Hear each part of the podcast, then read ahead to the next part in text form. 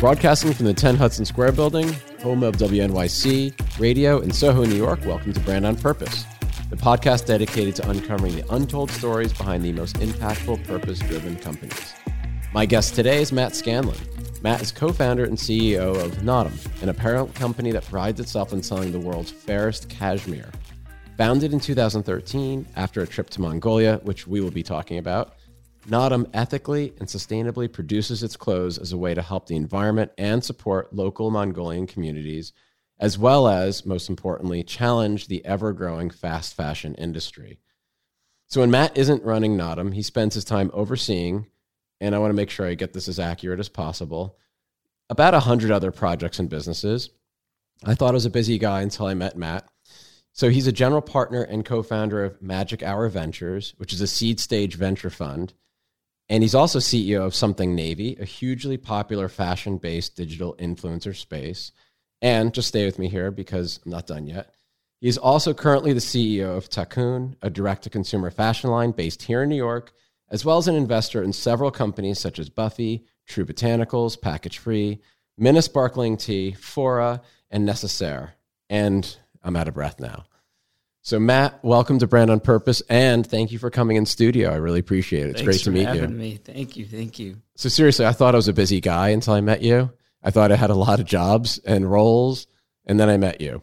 You know, it sounds like it's a lot more than it actually is. The question I get all the time is like, how do you do all of that? And like, I'm flattered. People think that maybe I'm smart or something, but it really isn't that complicated. It's ultimately just the same thing over and over again.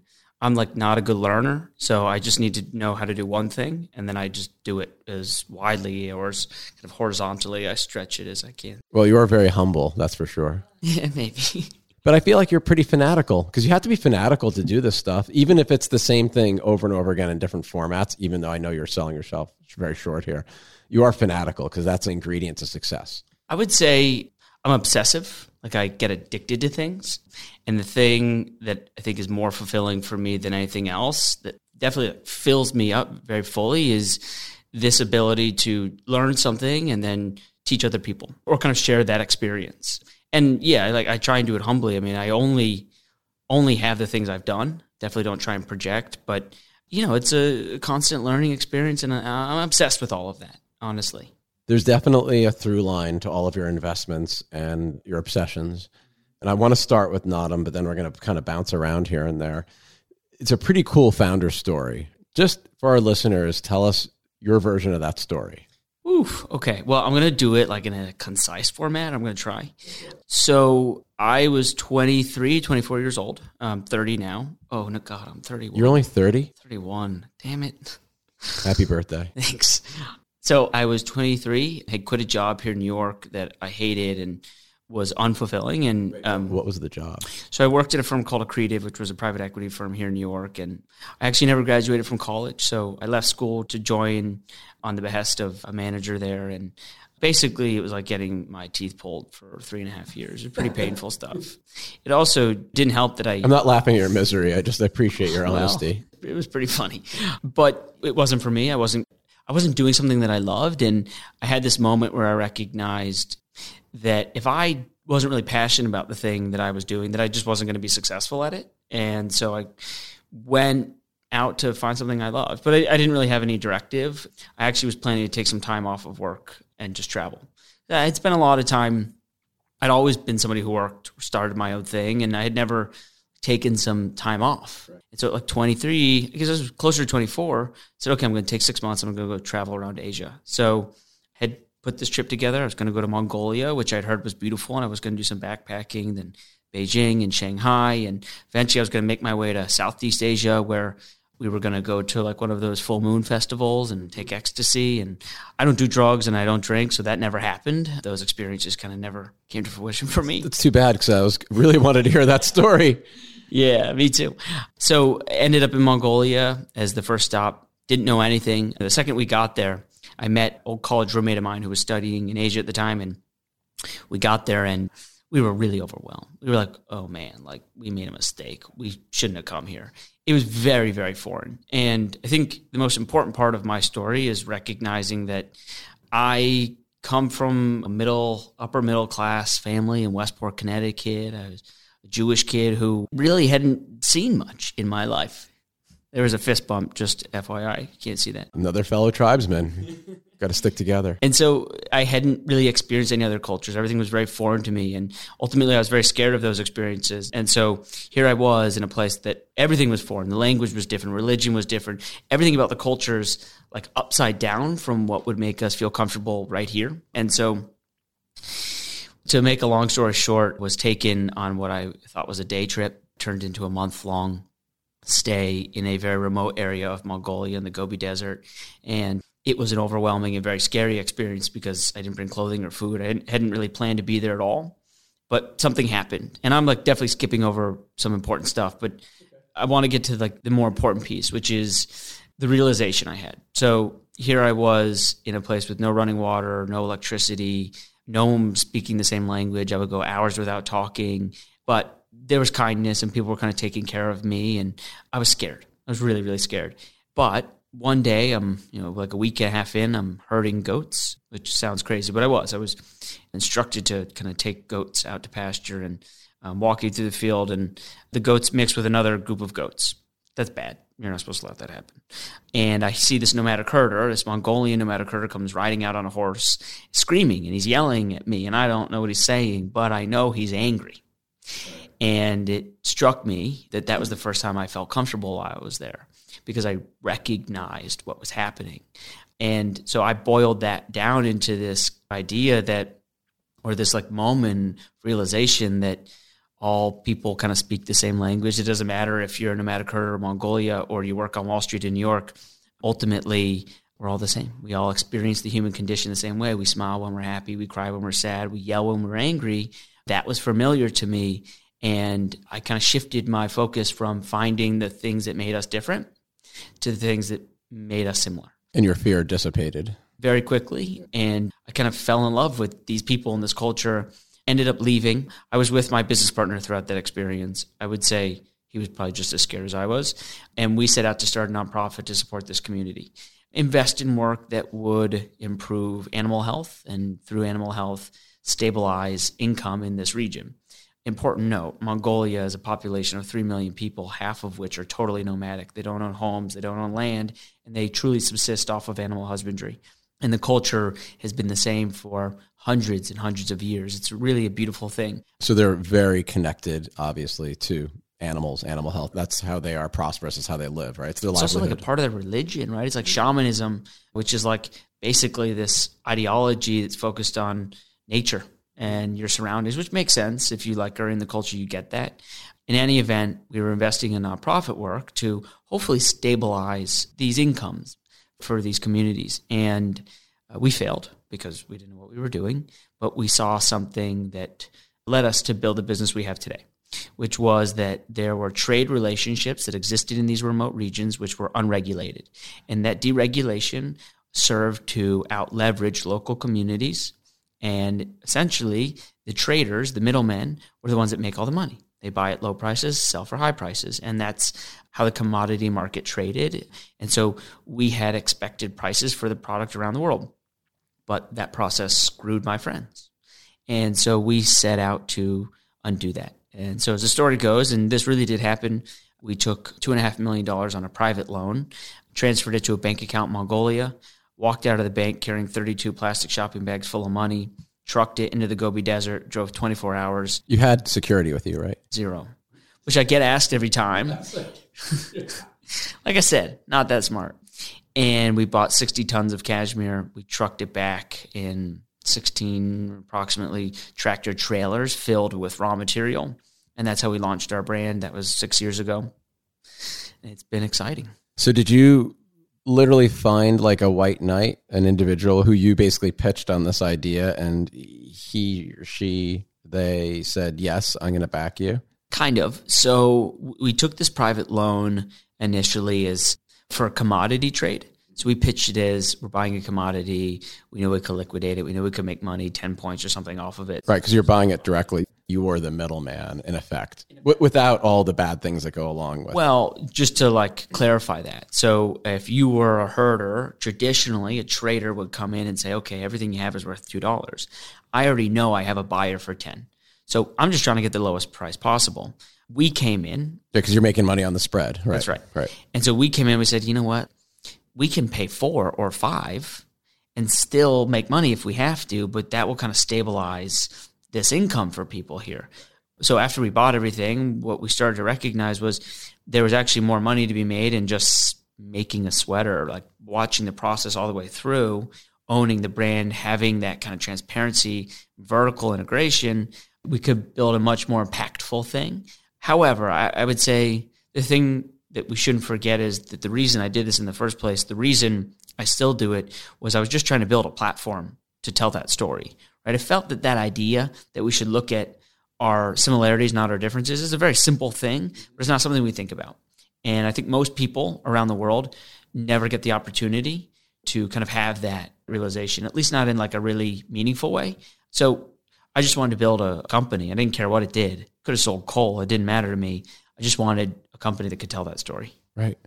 So fast forward to 2020, it's 7 years later since you founded the company.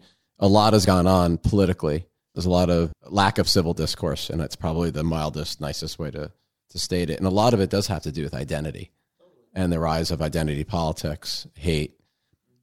How are you feeling now in terms of that narrative? I mean, you're strong in your narrative, but everything that's been going on. I think a message like that is more important than it's ever been. And actually, my like overarching realization is that all of this has to do with timing. Like a business like Naadam may not have succeeded if it had happened any earlier. The reality is the first couple of years of our business, we were just figuring stuff out. We were kids. We were really dumb in a lot of ways, and we were learning by failure. And to be clear, you knew nothing about the textile industry. Zero. Nothing about nothing. I literally knew nothing about nothing. Were you even like a fashion forward kind of guy? No. No, not at all. No, I'm a goober. Like, I don't know, from Westport, Connecticut. So a lot of our success has to do with timing. And sure, there are geopolitical factors. There are obviously major economic factors. But ultimately, I chalk all of this up to changing consumer preferences led by a generational shift in who the majority of consumers are today. When we first started, you know, my value system was the one with which led our brand development, right? So I would go and I talk to people and I'd say, well, I want to build a brand about sustainability that has values and authenticity. And I would get pushback from investors and everybody else saying, no one cares, kid. Like, just make it cost the right amount and product market fit and all this stuff. And my realization was that a consumer was coming of age. They were inevitably going to come into, or hopefully come into, the right economic power, and they would be voting with more than their wallet. They'd be voting with their conscience to a certain degree. And I think that's largely come true. Obviously, the things we see here in the United States and across that geopolitical landscape internationally, I think it served us ultimately very well, because we have a unique and authentic story to tell. We're going to take a quick break, and we'll be back in a few seconds. From founding it in 2013, when was it that you felt like you finally found your momentum? You were able to figure out the retail aspect of it, because you figured out the back end. You've already dramatically improved these individuals' lives in a matter of minutes, right? So you're taking, 16 tractor trailers out of the Gobi Desert. You're shipping. It's basically cashmere, right? It's wool back to the United States. Where did you manufacture? Then how did you put together a team to come up with not just the design, but also distribution, marketing, promotion, things like that? Took a long time. I'd say the biggest challenge in our history has been people. The biggest mistakes I've made have been around people, and the biggest successes have come off of hiring the right people. Very well said. And finding the right partners. It comes down to that. Totally, right? There's a lot I can't do, and I'm very aware of that. And so our success is ultimately predicated on the ability to identify the holes in our knowledge, our information, our skill set, and find complements in other people. And it wasn't until a couple of primary figures came around the table, either at low levels or higher levels within the organization, that things started to unlock. The big picture of that is we figured out the simple thing, which is product market fit. So for any kind of consumer brand, even if you do have that message that resonates, if you don't have product market fit, it's hard to scale. And you know when you see it. We see brands all the time. Like, oh, my God, it's everywhere now. Everyone's wearing awards or whatever. I wish I did that. No, that's totally what it is. Yeah. And that, I think, drives that scale where it becomes something that you hear about all the time or you see all over the place. We didn't see that until we introduced the $75 sweater. For a long time, I fought that. I fought lower prices, and I just because I didn't understand. But still, $75 sweater for that quality of cashmere is still very good, because ordinarily that would be $300, $400, $500, right? Yeah, but it took us a lot to get there. So what, you wanted it to be like $25? I could have gone lower. I could have gone higher too, but people ask me, like, how'd you land on $75? I was like, oh, it just sounded good. You didn't do some fancy market segmentation? No, I could definitely like feed that line of bullshit right now, but that's not true. I had this instinct that if I could democratize the product, that one, it would fulfill my brand message, kind of the values of the organization, which are at its core about democratization, about equality, about kind of sharing culture and values across the planet. But this was a product that would do the same thing, that it would take something that felt inaccessible and make it something that anybody could have. I wanted to do that with sustainability as well. You know, I felt that early on, sustainability was something that cost more money. And it still is in a lot of ways, that you hear it and you're like, oh, well, it's going to cost more money because it's made sustainably. Well, that's bullshit. Like, that's not how it should work. It's the same thing in the organic food market. There's like a good tax that's imposed on these things. Well, like, if you make that something that's good for the world inaccessible, then it'll never have the impact that it should have. And coming from, maybe it's a generational perspective, but we need solutions that everybody can afford. And if it's not affordable, then it doesn't really work. So was when we kind of connected all of that, and the product represented our value system, and it became a scalable product, that we started to grow very, very quickly. And so the business exploded literally. And since then, it's been about hiring and finding great team members, and it gets easier and easier. I think the more brand awareness we get, the smarter the people reaching out to us are. So you like turn a corner, or like you get to the top and then you start rolling down the other side. That's what it feels like. Has this role, the Naadam role, it sounds like it inspired everything else you're doing today, right? Whether it's full-time or as an early stage seed investor. Yeah. It's all based on experience. So the investing side came from, it was like a natural consequence of conversations I was having. Earlier stage founders were asking me questions like, oh, how'd you do that? How'd you find that person? Or what do you do now? And I always enjoyed that. I mean, I was always like flattered, like, I can't believe someone's asking me something. Like, how am I like the person with that information? And so I was eager to share. And eventually I'd see things and I'd say, well, that's actually like a really good idea. You should get funding for this, and came up with an opportunity to provide that funding in addition to the advice. And so the focus of our fund was, one, we want to find brands that are impacting the conversation the way Naadam was. So kind of moving consumer preferences with business. I didn't think consumers were going to be the ones that demanded necessarily that brands become more sustainable. Founders of these businesses were going to be the ones that created the option. And I wanted to be the person that was helping fund those businesses to reach scale.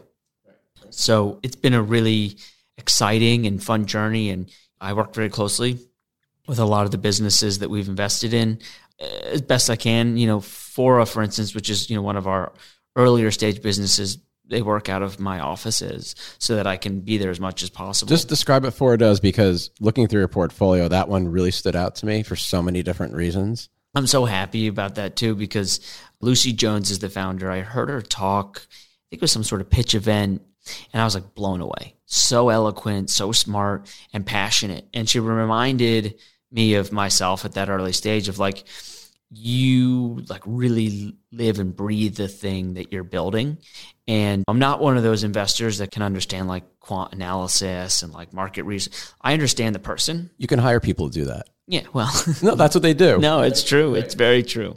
But like I understood her, and that felt like something I could support. And so their business is, I think in its simplest format, creating functional products for people who are disabled or in wheelchairs.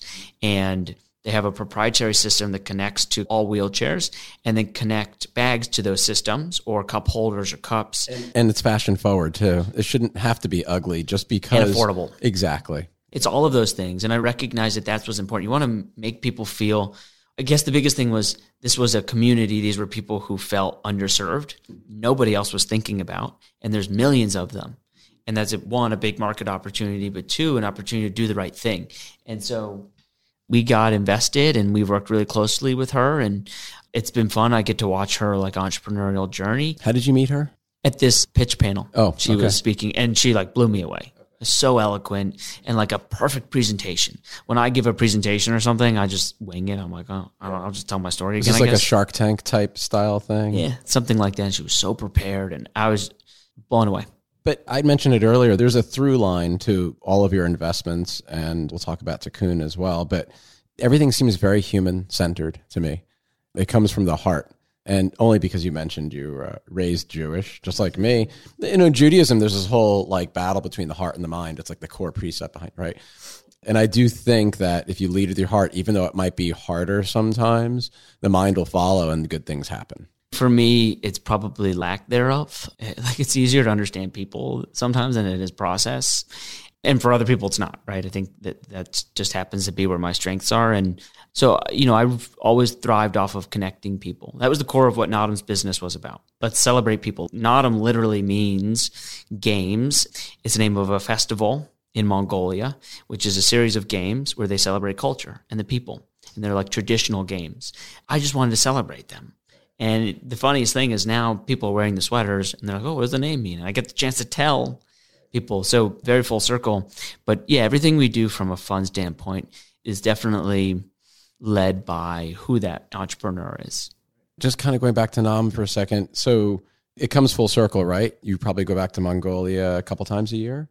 Yeah, once or twice a year. Yeah. Once for our buying season. So we're there in early May, purchasing tons and tons of cashmere, and then later in the summer to check in on some of the nonprofit work that we began at the beginning of the summer. And in the time that you've spent there, my guess is there's certain families that you've become very close with and individuals, and you have literally before your eyes seen their lives transform based on this new model. I'm not trying to overstate it or make you blush, but I don't like to overstate it generally, because the first time I ended up there, it was such a humbling experience. Like, I was pathetic.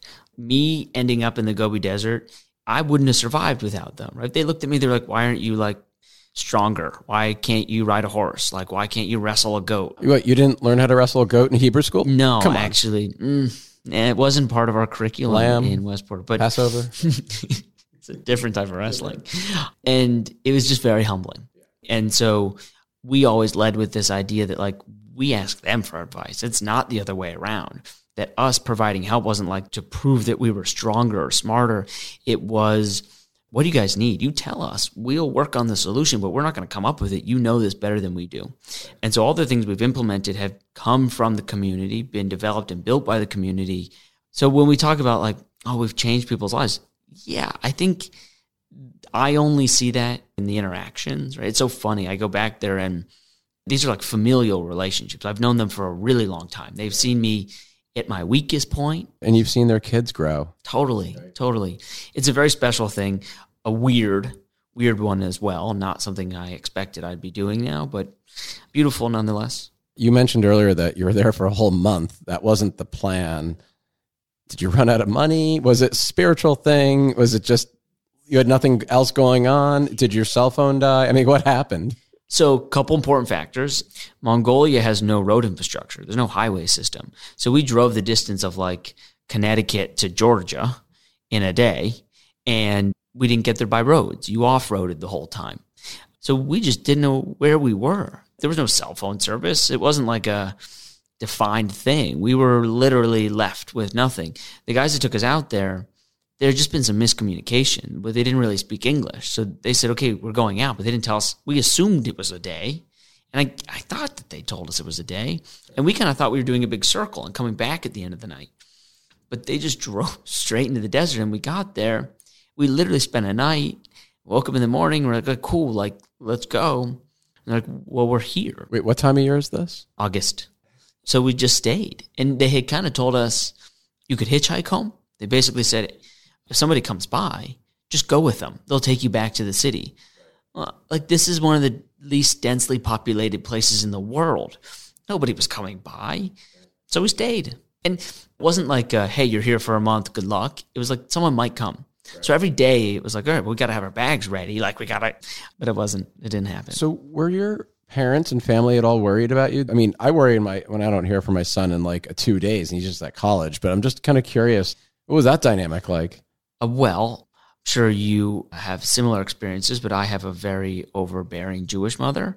So yeah, she was worried, but I had negotiated this trip. I was going to be gone for a while and I wasn't going to be able to be in constant communication. So yeah, they were a little worried, but this was kind of pre-designed to a certain degree that I'd be traveling and not able to check in. You have siblings or no? I do, yeah. Technically, I'm one of six, but it's like step and half and all sorts of stuff. Like a Brady Bunch thing. Yeah, kind of. Right. But are you on the younger side of the six or the oldest side? Second oldest. Second oldest. Okay. I was just curious how much they let you get away with, but it sounds like they're open-minded enough to let you spread your wings, as they say.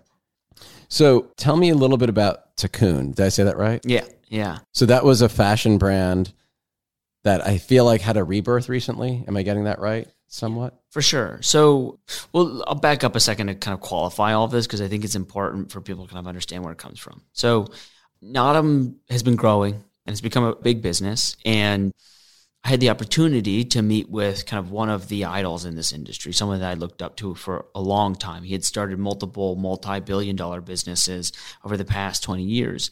And I met him and it kind of like opened up my eyes to a much bigger picture, right? I'd been laser focused on building Naadam and that brand.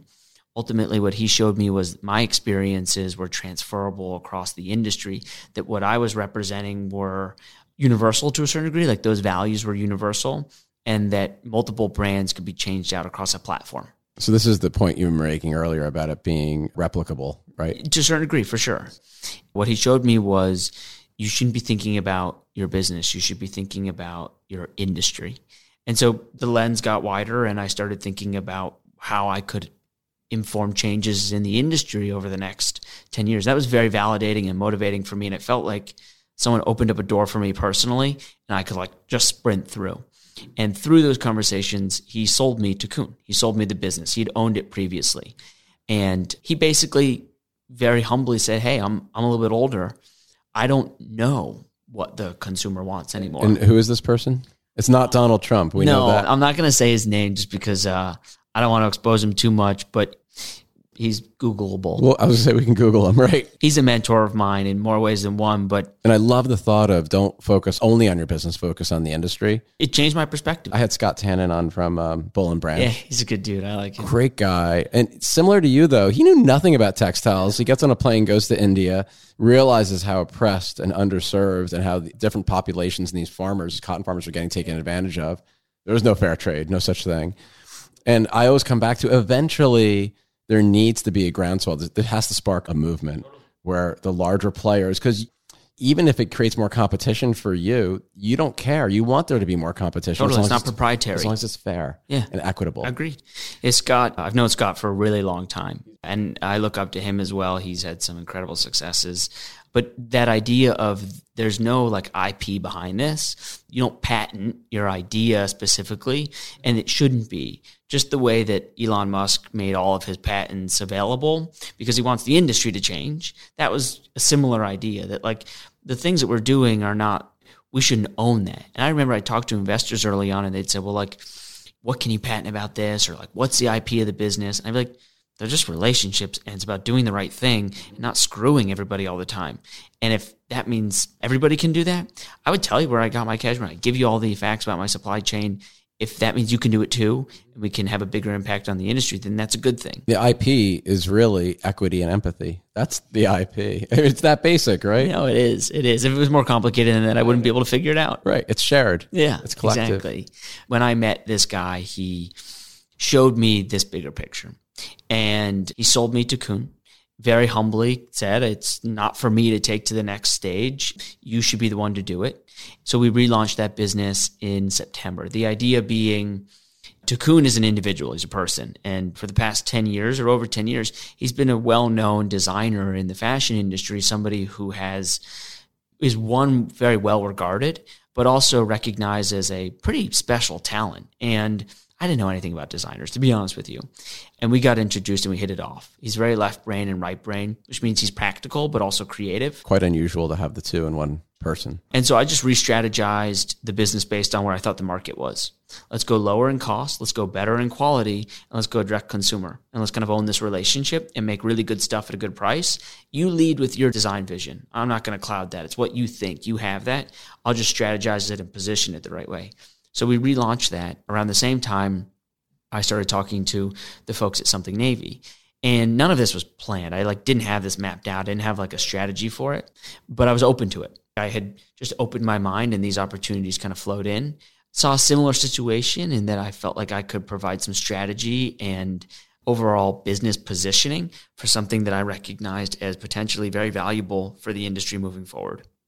This idea of influence developing brand, I think, is going to change the apparel industry and consumer industry over the next 10 years pretty dramatically as costs for acquiring customers and brand development increase, because it's become so easy, anybody can do it to a certain degree, that the people who have actually built it, built real community, meaning that you can say, hey, I'm here, come meet me, and 1,000 people show up. That's power. That's influence. Yeah. It's real. Yeah. And there are a lot of things that aren't real. So I recognize that was very special.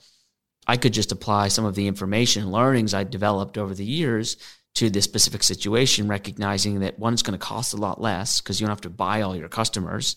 And all those simple things like making product, all the things that we had learned very heuristically over the years, we could apply with a lot of certainty and people and information and process and infrastructure. So that was a marriage and kind of platformed all of this stuff. And the rise of affiliate marketing, which I think ultimately does help the consumer as long as everything's disclosed. You talk about timing. Timing is good for that as well, right? I think timing is everything. The smartest people I know have told me that you could do everything right, but it's if you're not there at the right time, right place, it just won't work. And that's the luck part. Totally. My theory, my thesis about all of this is I just want to be up at bat longer. I just want to stay up at bat. I want to get enough pitches so eventually I can go get one right down the plate, and hopefully by then I'm going to be able to swing and hit a home run. That's it. Well, I feel like you've probably have a few home runs at this point. I mean, a grand slam. Yeah, sorry. That's okay. That's all right. It's all good. So you're already obviously very young, but if you could tell your younger self, give your younger self a piece of advice, what you would do differently, what would that be? I didn't want to listen to anybody. I needed to make mistakes on my own. I needed to feel the pain of certain failures. And you didn't want help from anybody, right? I didn't listen to anybody. It didn't matter. But it resulted in some big mistakes, some painful stuff that I still have to answer for. And, I think that's part of that growing experience. But if I could go back in time, there are definitely certain things I'd say, just listen. They're giving you the answer. Just listen to them. Is there anybody you want to apologize to on air? My mom. That love is unconditional. You know that. Yes, of course. Hindsight's always 20/20. So it's easy to point fingers and say, well, I could have listened to that. I could have listened to this. But I don't know. Everything happens for a reason. It's so funny. I've definitely turned into one of those CEOs that's just flow with the river and everything will work itself out. And sometimes I hear myself and I'm like, you're such a loser. But I do believe everything kind of happens for a reason. And yeah. Just go with it. It'll work itself out. Do you watch Black Mirror? I do, yeah. That one, I think it was called Smithereen, where it's the CEO. I can't remember. It was a Jude Law. I can't remember. He's on the quiet mountaintop in this little house, whatever. Yeah, it's like that. Was that Tobey Maguire? No, Tobey Maguire. Sorry. Yeah, he's got the man bun, the whole thing, right? He's meditating. Oh my God. Yeah. Don't be that guy. Steps away. No, you're not. No, I don't think so. And shout out to your mom, because I think she clearly did an amazing job raising you.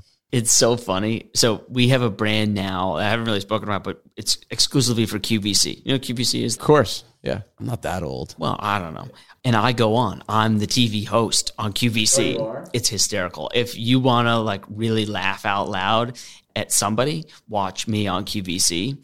So I go on every weekend to sell. And you have a shtick when you go on. What are you selling? You say women's sweaters. Okay. Yeah. Every time I'm on, I'm like, what am I doing here? They're like, tell us your story, Matt. And I'm like, I don't know why the hell I'm here, but like, hey, mom, I made it. And she watches every time. You should have your mom sell the sweaters. Honestly, she does. If she was here right now, she'd be selling you on everything in this room. Right. She's walking up and down the Westport. That's like a shopping strip, very high end. You kidding me? It's like Greenwich Avenue. She sells me everywhere she goes. That's really funny. You know, Jewish mother. Matt, we can probably go on for a very long time, but it's so great and so inspiring to have you on. And not just for me, but I think for everyone who listens, as well as the folks in this room who are looking at you, I think, in great awe right now, a thumbs up. And I know now where to find you. So not just following all these different ventures, which we will list when we promote the show, but also we can find you in QVC on the weekends selling women's sweaters. I love that. That's me. Thanks, man. Thanks for having me. This has been an episode of Brand on Purpose with Aaron Quitkin, the podcast dedicated to uncovering the untold stories of entrepreneurs and senior leaders who make it their brand's mission to do well by doing good. Special thanks to our amazing team, including the voice you never hear, producer extraordinaire Lindsay Hand, and the always on-point associate producer Katrina Walkley, who touches every aspect of this podcast. Learn more about our show at brandonpurpose.com, follow our Instagram at @thebop podcast, and learn more about our host at AaronQuitkin.com.